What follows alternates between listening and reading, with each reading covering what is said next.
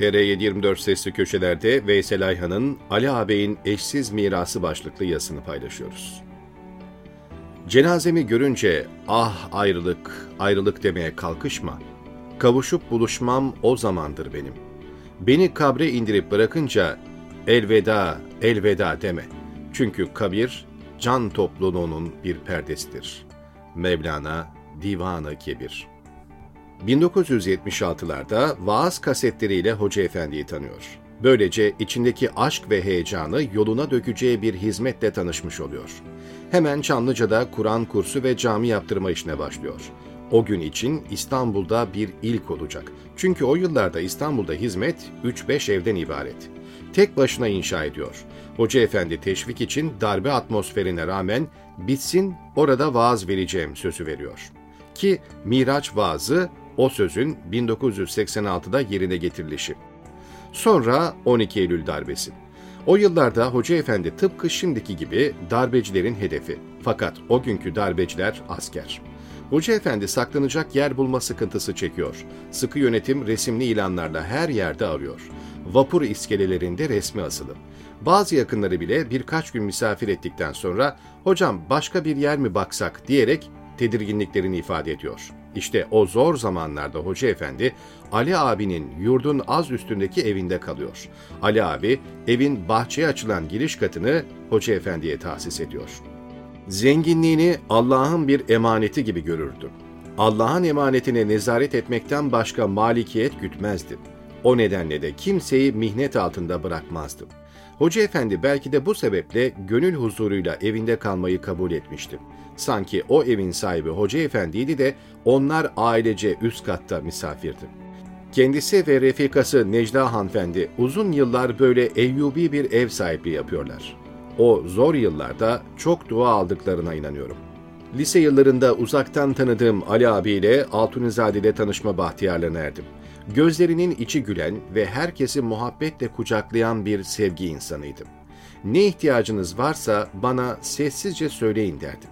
Sehavetini gizli yapmayı tercih ederdi. Vakur bir insandı ama hep mütebessimdi. Halı gerektiğinde hayır sentetik olmaz ben sizin binaya yün halı yaptırayım demiş, tüm bina için binlerce metrekare gül kurusu özel yün halı ördürmüştü. O yıllarda Altunzade 5. katın hemen her ihtiyacını her şeyin iyisiyle tedarik etmişti.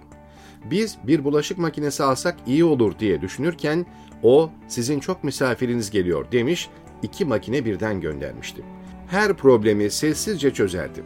Tek kelime gıybetine şahit olmadım. Açık sözlüydü. Bu yanlış derdi veya bu israf. Fevkalade zengindi ama çok muktesit yaşardı. İstese özel jetleri olabilirdi. İstese ultra lüks yatlar alabilirdi.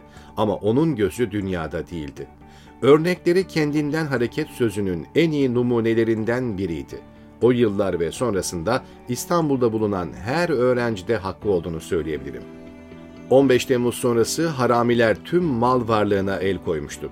Çamlıca'daki evine çökmek talihsizliği ise İstanbul müftülüğüne kalmıştı. Kader, cebri hicretle hayatını taçlandırdı. Güney Afrika'ya kutsi bir mühür gibi Nizamiye Külliyesi'ni nakşetti. En büyük eserini Allah o coğrafyaya nasip etti. Kalbinde taşıdığı engin sevgi öyle taşkındı ki, ilk buluştuğunda Güney Afrika'nın efsanevi lideri Nelson Mandela'yı kucaklamış, gönlünü fethetmişti. Allah muhatap olduğu herkesin kalbine hüsnü kabul vaaz etmişti. Rahman, iman edip imanları istikametinde sağlam, doğru, yerinde ve ıslaha yönelik işler yapanlar için gök ve yer ehlinin gönüllerinde bir sevgi var edecek ayetinin canlı şahidiydi. Eyalet Başbakanı onun benim kızım olur musun teklifini sevinçle kabul etmişti. Ve Ali abi önceki gün her saatiyle iftihar edebileceği böyle bir hayatla ahirete yürüdü. Geriye iki şey kaldı. İlki şantiyede inşaatı takip ettiği yetim karavan. İkincisi eyalet başbakanı Madame Mokanyene'nin şu ifadeleri. Güney Afrika'ya geldi ve yoksulluk, eşitsizlik ve işsizlikle uzun mücadelemizin bir parçası oldu. Afrika'daki ve dünyadaki en ihtiyaç sahibi insanların eğitimine yatırım yaptı. O bana baba, ben de ona kız oldum. Beni yurt içi ve yurt dışındaki dostlarıyla tanıştırdı. Yaşadığı son süreçte çocukları ve yol arkadaşlarının çok acılarını çekti ama geleceğe dair umutlarını hiç kaybetmedi. Çok sevdiği ve uğruna çok mücadele ettiği kendi devleti ve halkı tarafından cadı avına maruz bırakıldı. Farklılıkları ve hoşgörüyü benimseyen bir Müslümandı. Paylaşmak ve sevmek onun ikinci ve üçüncü adıydı. Sevgili eşinizin, annemizin kaybı asla iyileşemediğiniz bir darbe oldu. Dil, seninle benim aramda hiçbir zaman bir engel olmadı. Her zaman birlikte vakit geçirebildik ve ancak daha sonra dostumuz Mustafa'yı sohbetimizi tercüme etmesi için getirdik. Eyaletimiz Gauteng'in sakinleri Uncle Alice'iz ve onun cömertliği olmadan daha fakir olacak.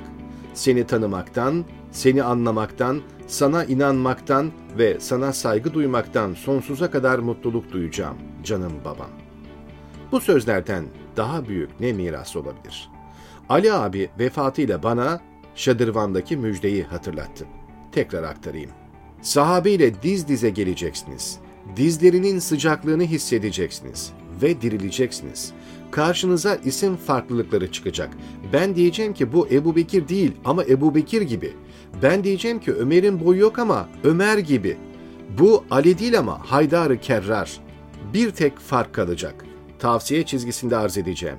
Onlarda gerçek büyüklük farkı, sizde edep farkı. Diyeceksiniz ki başlarımız başlarının ulaştığı yere ulaşsa, sizin arkadaşlarınız Ebu Bekirlerle, Ömerlerle aynı zemini paylaşsa, fakat biz yine boyunlarımızı eğecek, başlarımızı ayaklarına koyacağız. Ben onun şadırvanda müjdelenen kutsilerden olduğuna inanıyorum.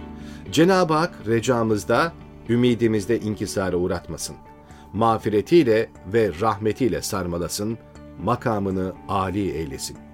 Ali abi hep kalbinin en mutena yerinde tutan 55 yıllık yol arkadaşı Fethullah Gülen Hoca Efendi'ye, değerli kızı Fatma Nuray Hanfendi'ye, oğulları Abdullah ve Mustafa Beylere, aziz damadı Mehmet abiye, İstanbul mütevellisine, betahsiz mahzun arkadaşı Ali Rıza Tanrısever abiye Cenab-ı Allah'tan sabrı cemil niyaz ederim.